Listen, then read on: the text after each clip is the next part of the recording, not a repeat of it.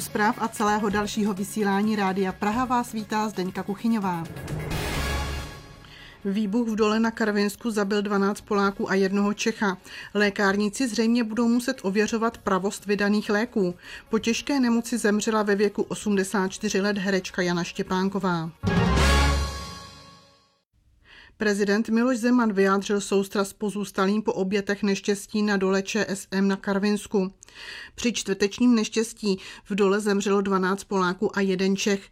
V dole vybuchl v hloubce 800 metrů metan. Na místo přijel český a polský premiér Andrej Babiš a Tadeusz Moravěcky. Premiér Babiš považuje za spravedlivé, aby polští horníci, kteří ve čtvrtek zahynuli v dole ČSM, byli očkoděni stejně jako zemřelý Čech. Premiér novinářům řekl, že vedení OKD, jehož součástí důl je, má nyní navrhnout způsob, jak rodinám horníků ztráty kompenzovat. Pokud by nebylo možné, aby kompenzace vyplatilo OKD, vstoupí do toho podle Babiše stát. Podrobnosti uslyšíte po zprávách. Limity pro využití výdajových paušálů u živnostníků se zvýší z nynějšího 1 milionu korun na 2 miliony. Schválila to sněmovna ve vládním daňovém balíčku, k němuž přijala pozměňovací návrh poslanců ODS a hnutí ANO. Paušály slouží živnostníkům při výpočtu základu daně. Místo toho, aby dokládali jednotlivé výdaje během roku, uplatní je paušální částkou, kterou zákon stanoví procentem, a to podle jednotlivých druhů podnikání. Zvýšení limitu podpořilo i ministerstvo financí. Sněmovna s podporou ministerstva financí schválila také další poslanecký návrh, který snižuje sazbu daně z přidané hodnoty na teplo a chlad z nynějších 15 na 10% Změna má tlumit tlaky na růst cen tepla, který hrozí hlavně kvůli zdražení emisních povolenek. Lékárníci zřejmě budou muset ověřovat pravost vydaných léků. Kvůli boji s padělky budou srovnávat zvláštní kód na krabičce s údaji v celoevropském úložišti. Povinnost zavede vládní novela, kterou schválila sněmovna. Poslanci navzdory nesouhlasu ministerstva zdravotnictví ale zachovali nynější stav distribuce vakcín určených k nepovinnému očkování, které není hrazeno z pojištění.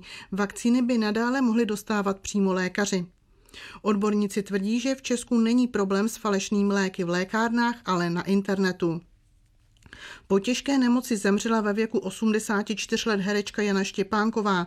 Rodina a blízcí přátelé se s ní naposledy rozloučili dnes, uvedla Česká televize. Od svých začátků v 50. letech stvárnila desítky rolí v divadle, filmu a televizních seriálech, například Taková normální rodinka nebo Nemocnice na kraji města. Zhruba tři desítky sezon strávila v Pražském divadle na Vinohradech. Herci se stali i její sourozenci Petr a Martin. Další sestra Kristýna Taberiová je divadelní režisérka severkou. A jaké je počasí většinou zataženo teploty 5 až 9 stupňů Celzia. Česko zasáhne silné sněžení a jich Čech vydatný déšť, který zvedne hladiny toků. Ve většině Česka bude také foukat silný vítr.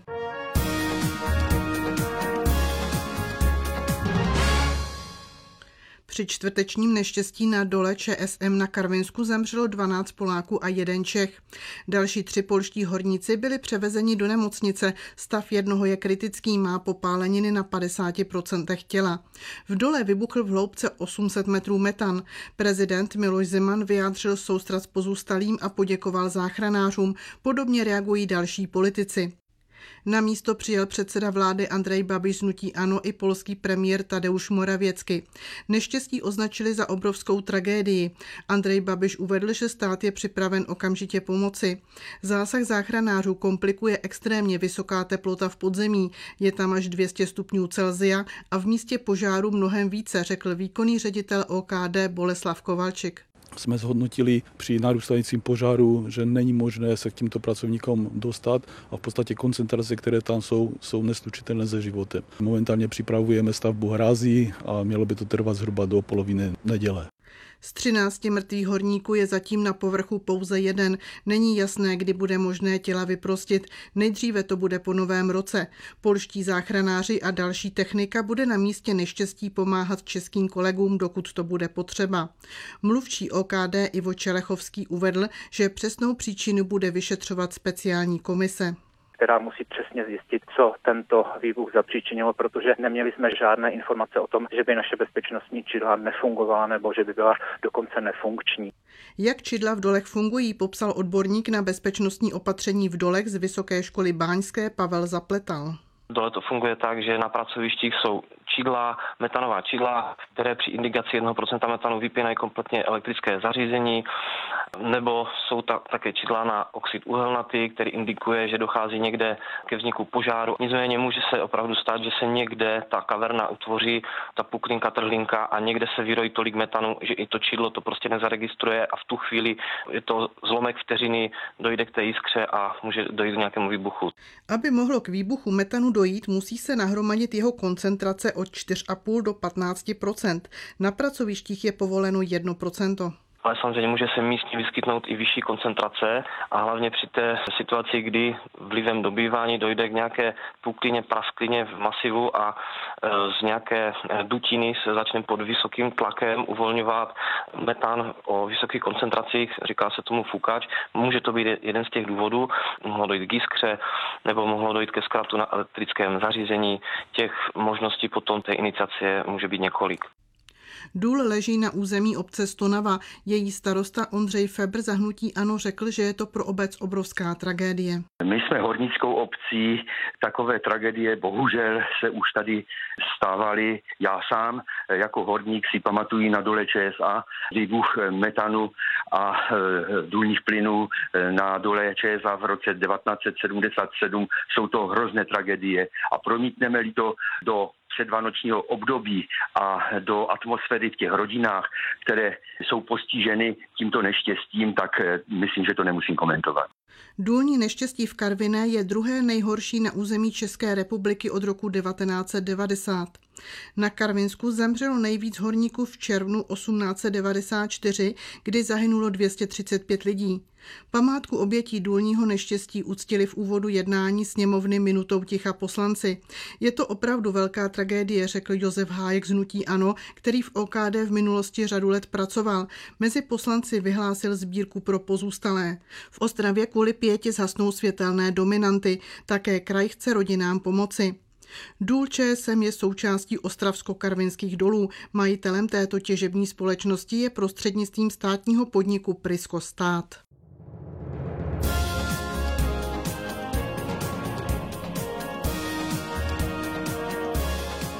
Posloucháte Rádio Praha. Nový pakt o uprchlících je nezávazný, zpřesňuje věci, které byly dříve nejasné. Říká to europoslanec Tomáš Zdechovský z KDU ČSL, který dokument porovnává s paktem o migraci. Právě s tím v rámci Evropské unie řada států nesouhlasila. K mikrofonu pozvala Tomáše Zdechovského Marie Bastlová. Pane poslanče, Česká republika hlasovala pro nový pakt OSN o uprchlících. Vy osobně považujete to za chybu nebo ne? Tak eh, ten nový pakt o uprchlících je úplně jiný materiál než eh, pakt o migraci, takzvaná nejmarakešský pakt a ten o uprchlících víceméně jenom zpřesňuje některé věci, které eh, dříve byly poměrně nejasné. Ten materiál se zdržel některých kontroverzních vyjádření a myslím si, že tak, jak to říkal pan ministr zahraničí Petříček, že ten materiál tam není nic, s čím bychom v zásadě nesouhlasili už dříve.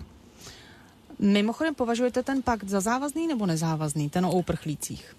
Tak eh, on je nezávazný, všechny ty pakty jsou nezávazný, ale to, zatímco u toho paktu o migraci to uh, slovíčko, že ten členský stát se zavazuje a je to vlastně větší důraz na, na takovou bych řekl politickou deklaraci, tak u paktu o migraci, když si ho přečtete celý, tak uh, ten je daleko více napsaný v takové neutrální formě. A myslím si, že tak, jak je napsaný, tak to není nic proti ničemu, uh, co by eh, většina demokratických politiků nemohla podpořit. Na druhou stranu, když vás tak poslouchám, není to ale zase třeba zbytečné, jestli to je alespoň k něčemu, když říkáte, že nic proti ničemu, tak jestli to má aspoň nějaký pozitivní přínos. Tak eh, v politi- politika je o symbolech a to, že se shodnou státy, že s problematikou migrace chtějí něco děl- eh, dělat a že ji chtějí řešit, si myslím, že určitě je pozitivní signál a myslím si, že tento pakt, tak jak byl domlouván, tak byl, byl byla snaha tam více zohlednit prostě některé požadavky členských států. A to je i ten důvod, proč pouze dva státy OSN hlasovali proti, bylo to Maďarsko a Spojené státy. Zatímco ten pakt o migraci byl pakt, který se snažili některé státy jako Francie nebo Německo protlačit více na sílu a dát tam i některé věci, se kterými třeba v rámci Evropské unie řada států nesouhlasilo. A myslím si, že kdo jsme třeba slyšeli ty diskuze o těch obou dvou dokumentech, tak zatímco u paktu o migraci panovala víceméně schoda i v evropských institucích, tak u paktu o uh, asi jste to řekl obráceně, předpokládám. Přesně tak. U paktu o migraci ta schoda nebyla, nebyla u uprchlíků. U uprchlíků byla. Jak se vysvětlujete to, že se premiér Andrej Babiš, pokud tedy ten pakt o uprchlících je tak neškodný v uvozovkách, jak říkáte, eh, že se proti tomu vymezuje nadále premiér Andrej Babiš, že říká do médií to, že on osobně s podpisem paktu o uprchlících nesouhlasil a byl přesvědčen eh, svými koaličními ministry ze sociální demokracie? Tak eh, já si myslím, že eh, je to pokračování takového, bych řekl, eh, populismu, kdy pan premiér prostě v té problematice migrace a uprchlictví se příliš nevyzná. Většinou reaguje na to, jak reagují sociální sítě. Myslím si, že ten dokument asi nejspíše ani nečetl a ta jeho reakce je prostě taková, jaká je. Já třeba jsem známý, že velmi často se vyjadřuju poměrně, poměrně tvrdě třeba v kritice některých věcí, které se týkají migrační politiky, ale tadyhle opravdu tomu paktu o uprchlictví se těžko dá něco um, jakoby vytýkat mimo třeba dvou takových témat, to je takový to širší slučování rodin, kdo je vlastně rodina, kdo není rodina a ještě jedna věc, ale myslím si, že to se dá, nebo ta, to se dá v, v, v rámci eh, jednotlivých států prostě nastavit. To není závazný, to je prostě o nás. Pane poslanče, vytýkáte, vytkl jste ve své odpovědi premiéru Andrej Babišovi populismus, ale není tím stejným populismem odmítání migračního paktu. Mimochodem, tady možná stojí potom za zmínku, že eh, proti migračnímu paktu eh, hlasovalo hned několik zemí s, řekněme, populistickými politiky v čele svých vlád. Zmíním třeba Maďarsko, Spojené státy americké. Nebo třeba Rakousko. To ne, nehlasovalo proti, pane poslanče. Ne, Rakous, Rakousko se poměrně dost eh, vyjadřovalo proti, vlastně ano, mi, migračnímu proti. nehlasovalo nakonec, ale eh, tady musíme, musíme jakoby říct, že opravdu ten dokument, tak jak nakonec byl vlastně předložen ke schválení, tak, eh, tak je prostě v některých částech je kontroverzní a dá se vykládat dvojím způsobem.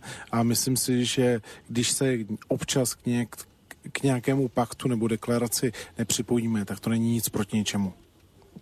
To je váš důvod, proč nepodporujete migrační pakt? Já že to ho, ne, ne, ne, já ho eh, migrační nepodporuji z důvodu toho, že tam opravdu nebyly zakomponovány ty připomínky těch členských států a že opravdu tam byla snaha tam opravdu uh, pro, prohlásit migraci uh, ve svých důsledcích za přirozené právo. Já si myslím, že úplně to tak není a myslím si, že některé ty formulace uh, neměly být, že stát se zavazuje, ale měly být, že třeba stát vnímá nebo stát chce, měly být prostě jinak, jinak naformulované. Pane poslanče, vy jste na svém blogu připustil, že ani migrační, eh, ani pakt o migraci není právně závazný skutečně. Eh, teď mi tady před chvílí jste řekl, že eh, jeho nepodpora, nepodepsání v podstatě není nic proti ničemu, protože se nemusíme připojovat ke všemu. Nevyznívá z toho tak trochu populistický přístup z vaší strany k migračnímu paktu? Ne, ne, ne určitě, určitě uh, v tomhle tom žádný populistický přístup není. Já si myslím, že kdo mě zná a zná ty věci týkající se migrace, tak já se snažím studovat opravdu do podrobna a já si myslím, že uh, základem toho té diskuze o migračním paktu mělo být, jak pomoci vlastně těm státům, které v současné době uh, uh, zažívají to, že odcházejí ty nejvzdělanější lidé, protože problém uh, migrace je, že Evropa je bohatá a chce být stále ještě bohatší a neřešíme prostě problémy těch chudých zemí. A já si myslím, že chud, uh, problém chudých zemí nevyřešíme tím, že vememe ty lidi do Evropy a budeme jim posílat peníze, který, které tady ty lidi um, vydělají. A to si myslím, že v té diskuze o celých těch migračních paktech prostě chybělo od začátku. A to bylo to, co já třeba jsem opakovaně zdůrazňoval, že by mělo být součástí, že by mělo být taky výrazně jakoby odlišeno, co je legální a co je nelegální migrace. Aby bylo, um, aby se tam nedávaly jakoby věty, které rozšiřovaly v úzovkách tu, tu legální migraci, ale aby opravdu tyhle věci byly striktně odděleny, protože mně přijde, že všichni, kdo dneska koukají na migraci, tak koukají z hlediska toho, aby jsme měli my, Evropani, na důchody. A já si myslím, že nikdo se neptá, jestli v Africe někdo bude mít na důchody, nebo jestli, jak tam ty lidi budou žít na sklonku svého života. A to byl třeba pohled, který eh, já jsem od začátku prosazoval, aby eh, v těch dokumentech byl zmíněn. Posloucháte odpovědi mého dnešního hosta, kterým zůstává europoslanec za KDU ČSL Tomáš Zdechovský. Vy na svém blogu, kde se zabýváte argumentací vůči oběma eh, paktům nebo vůči tomuto tématu, eh, mimo jiné píšete, budu vás citovat. Eh, z paktu vyplývá, že migrace je základním lidským právem každého člověka a tím rozhodně není. Přijmout tuto logiku totiž znamená povinnost členských států přijmout a postarat se na svém území o každého, kdo své domovy opustí v důsledku špatné finanční situace, vzdělávací, zdravotní, sociální nebo dokonce jen v důsledku klimatické situace.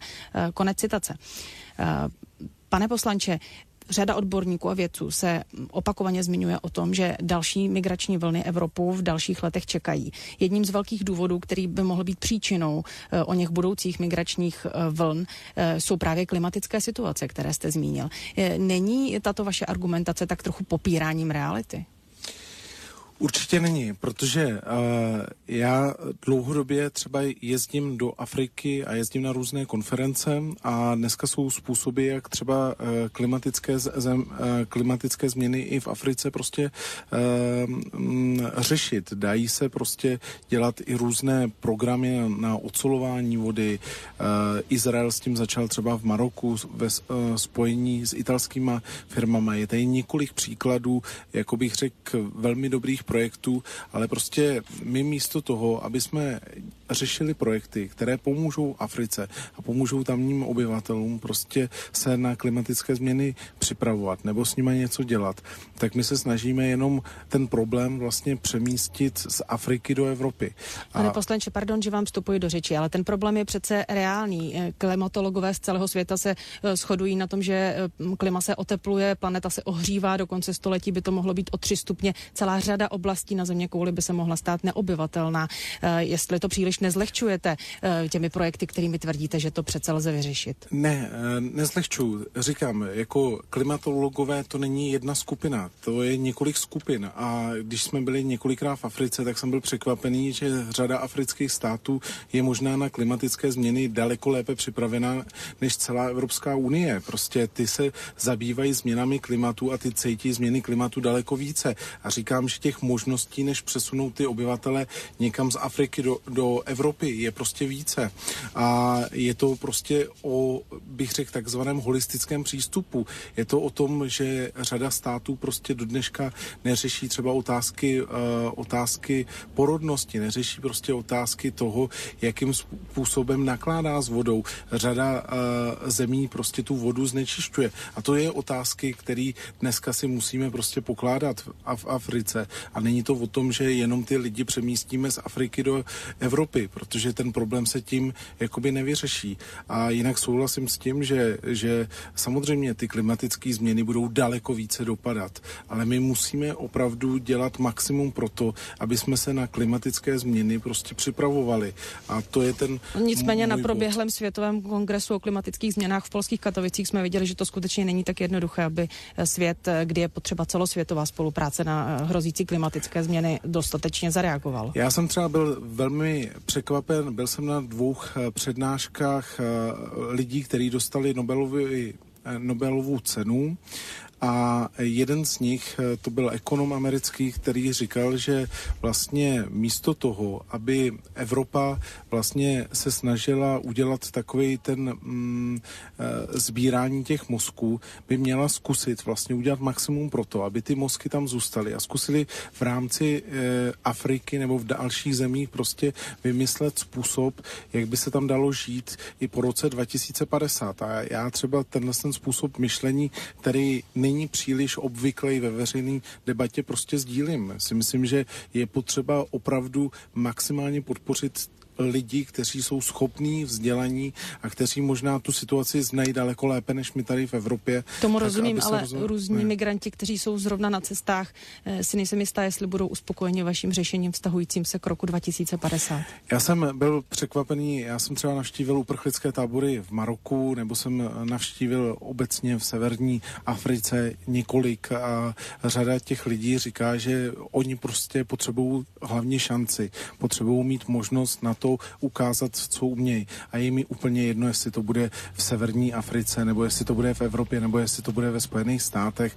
Jakoby z marketingového hlediska my slyšíme, že všichni chtějí do Evropy, ale třeba za poslední dobu od roku 2017-18 už jsem slyšel taky řadu hlasů v severní Africe, že ty lidi chtějí v Africe zůstat. A to si myslím, že třeba tady v té veřejné debatě o migraci nikdy nezaznělo a nezaznívá to. Proti migračnímu paktu, jak už jsem zmínila, se kromě České republiky postavilo také Polsko, Maďarsko, Slovensko se neúčastnilo hlasování, Rakousko se při tom hlasování zdrželo. Eh, narážím tím na to, že jsou to země Vyšegrádské čtyřky, země střední Evropy. Eh, nevnímáte v tom určitý znak sílícího nacionalismu a populismu právě v tomto regionu? Eh, nevnímám, nevnímám. Já myslím, že my jsme spíš citlivější na to, že, že někdo nám jakoby něco jakoby řekne, že máme udělat. A to já v těchto těch zemích cítím daleko víc, ale zmiňme třeba státy Japonsko. Když jsem byl v Japonsku, tak jsem, jsme se bavili o migraci. My jsme chtěli, nebo moji kolegové chtěli navštívit uprchlické tábory v Japonsku, tak to se zasmáli. Víte, kolik měli v Japonsku v roce 2016 uprchlíků? Ne, já bych raději jednoho, zůstala u našeho jednoho. regionu. A prostě je to otázka opravdu těch daných jakoby států. Já si myslím, že když se kouknete na ty globální čísla ohledně třeba stavu počtu cizinců nebo lidí, kteří přichází do těch zemí, tak ty státy jsou poměrně dost otevřený. Střední a východní Evropy možná ta situace není tolik jako ve státech jako Francie, Německo nebo Nizozemí, ale prostě e, to, že ty lidi mají přirozený strach, že třeba i ty státníci ten uh, strach daleko víc reflektují, si myslím, že je přirozený. A tak prostě strach to bude mají podle průzkumu čas. veřejného mínění obyvatele také v Německu nebo ve Švédsku a přesto tamní vlády uprchlíky přijímají a jsou solidární s dalšími zeměmi. Kam uprchlíci chodí? Ten strach je daleko menší. V tom Německu ta politická debata vlastně o uprchlictví a o, o migraci se vede vlastně od druhé světové války. Pane poslanče, pardon, že vám vstupuji do řeči. Není Není to spíše strach politické reprezentace eh, říkat nepopulární eh, věty, dělat nepopulární kroky před svými voliči? Nevím, já myslím, že pořád jakoby ty politiky tlačíme, že jsou všichni vlastně populisté, když nepřijímají, nepřijímají migranty. Já si to prostě nemyslím. Já si myslím, že řada politiků uh, má ten názor hodně vydiskutovaný. Já každý týden trávím minimálně třema přednáškama a diskuzema s lidma. Tenhle ten týden zítra eh, taky jedu na jednu takovou a já prostě cítím, že spíš lidé by potřebovali daleko víc o těchto z těch otázkách s někým diskutovat a aby někdo v těch otázkách poslouchal, protože potom je velikánský rozdíl. Se nedivme, že prezidentské volby nebo jiné volby dopadají tak, jak dopadají přestože v úvozovkách řada lidí na sociálních píše, uh, sítích píše, že neví, kdo volil toho nebo onoho. Prostě ty lidi především na vesnici nebo v malých městech prostě mají strach a ten strach uh, nezměníme tím, že budeme říkat, že ten strach neexistuje. Říká můj dnešní host, kterým je europoslanec za KDU ČSL Tomáš Zdechovský. Pane poslanče, vy budete v květnu obhajovat své místo v Evropském parlamentu. Uh, souhlasíte s tím, že lidovci odmítají uh, předvolební nebo volební spolupráci s hnutím starostů a nezávislých a také Stop 09? Určitě nesouhlasím. Já si myslím, že, že Eh, ty dvě strany prostě, mm, který tady jsou, stan je více dneska v současné době fixovaný na TOP 09 a na tu spolupráci s TOP 09 a my prostě máme trošku jinýho voliče, náš volič je více konzervativní a my... Takže podporujete tu variantu, aby lidovci kandidovali samostatně v evropských Tak my jsme volbách. měli několik variant a jedna z těch variant je, že máme teďka, dokončujeme nějaká koaliční jednání s dalšími subjekty a chceme vytvořit opravdu nějaký blok eh, středou pravicových stran, eh, včetně malých a včetně podpor těch malých, který bude zahrnovat asi 10 subjektů a mm, plus asi 60 regionálních subjektů. A myslím si, že tenhle ten blok má prostě dneska smysl. Dobrá, ale netýká to... se to evropských voleb. Eh, to jsou prostě regionální strany, které třeba někde uspěly v regionálních volbách. A já teďka nevím, kdo je stan kdo je stan. Je to, no to opravdu, je hnutí starostů a nezávislých, no, a je to poslanče. 60 lidí, kteří jakoby za něj vystupují a my máme třeba jednání s dalšími subjekty, eh, které mají i své senátory, mají i své eh, zástupce eh, v jiných orgánech, třeba v krajských a myslím si, že, že je dobrý vidět, že prostě KDU ČSL chce jít svojí vlastní cestou, cestou svojí značky a chce jít cestou spolupráce třeba stran, který by šli do voleb a získali by uh, tisíc, dva tisíce voličů. Počkejte, teď tomu trošku nerozumím, trošku se v tom ztrácím. Chcete jít cestou spolupráce a také cestou eh, svojí vlastní, svojí vlastní v evropských volbách a cestou spolupráce ne, v těch ostatních volbách? Ne, ne, ne. Svojí vlastní a spolupráce s malými subjekty v evropských volbách. A na těch evropských volbách zjistíme, jestli nám to funguje a pak chceme jít v dalších volbách prostě cestou spolupráce. Jeden z těch subjektů je třeba konzervativní strana, která vznikla a s tou bychom rádi i dlouhodobě, eh, pane, dlouhodobě více spolupracovali. Pane poslanče, není tím hlavním důvodem m, zkrátka kalkulace kalkul toho, že vaši voliči jsou disciplinovaní, k volbám eh, chodí a v evropských volbách máte eh, i jako lidovci, jako samostatná strana eh, šanci na lepší zisk, než kdybyste vstupovali do nějakých koalic? Paní redaktorko, kdyby tenhle ten kalkul jakoby fungoval, tak si myslím, že, že nemáme v politice co dělat. Prostě já si myslím, že politik by neměl No počkejte, podobný způsobem... kalkul fungoval loni v létě, když jste eh, kvůli obavám z průzkumu veřejného mínění couvli z koalice ze starosty a nezávislými před sněmovními volbami, Já jsem pane s tím poslanče. nesouhlasil. Já jsem souhlasil s tou koalicí, já jsem věřil, že ta koalice udělá 15-16% a mohla být druhý největší subjekt, ale ty jednání potom mě natolik přesvědčila o tom, že opravdu nemůžeme věci lámat přes koleno, že si musíme některé věci odžít, že když dneska předsednictvo rozhodlo o tom, že budeme samostatně a budeme hledat tu spolupráci u malých subjektů, tak eh, já tuhle tu myšlenku podporuji a věřím, že s touhle myšlenkou ve volbách do Evropského parlamentu skutečně uspějeme kalkul vyššího zisku pro KDU ČSL, co by samostatně kandidující, stanu v evropských volbách tedy odmítáte?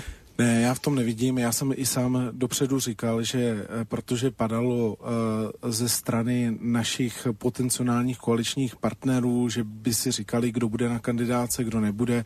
Já jsem sám nabídl, že bych na té kandidáce klidně nebyl, kdyby to bylo o mým jménu nebo o jménu někoho jiného.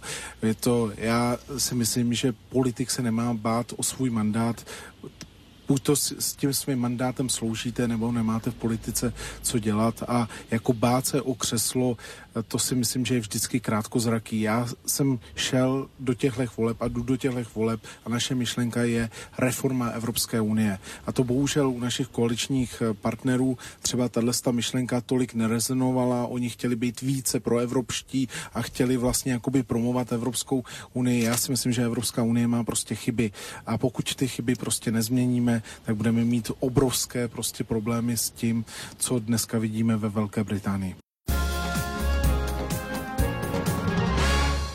Vysílání je u konce od mikrofonu Rádia Praha se loučí Zdeňka Kuchyňová.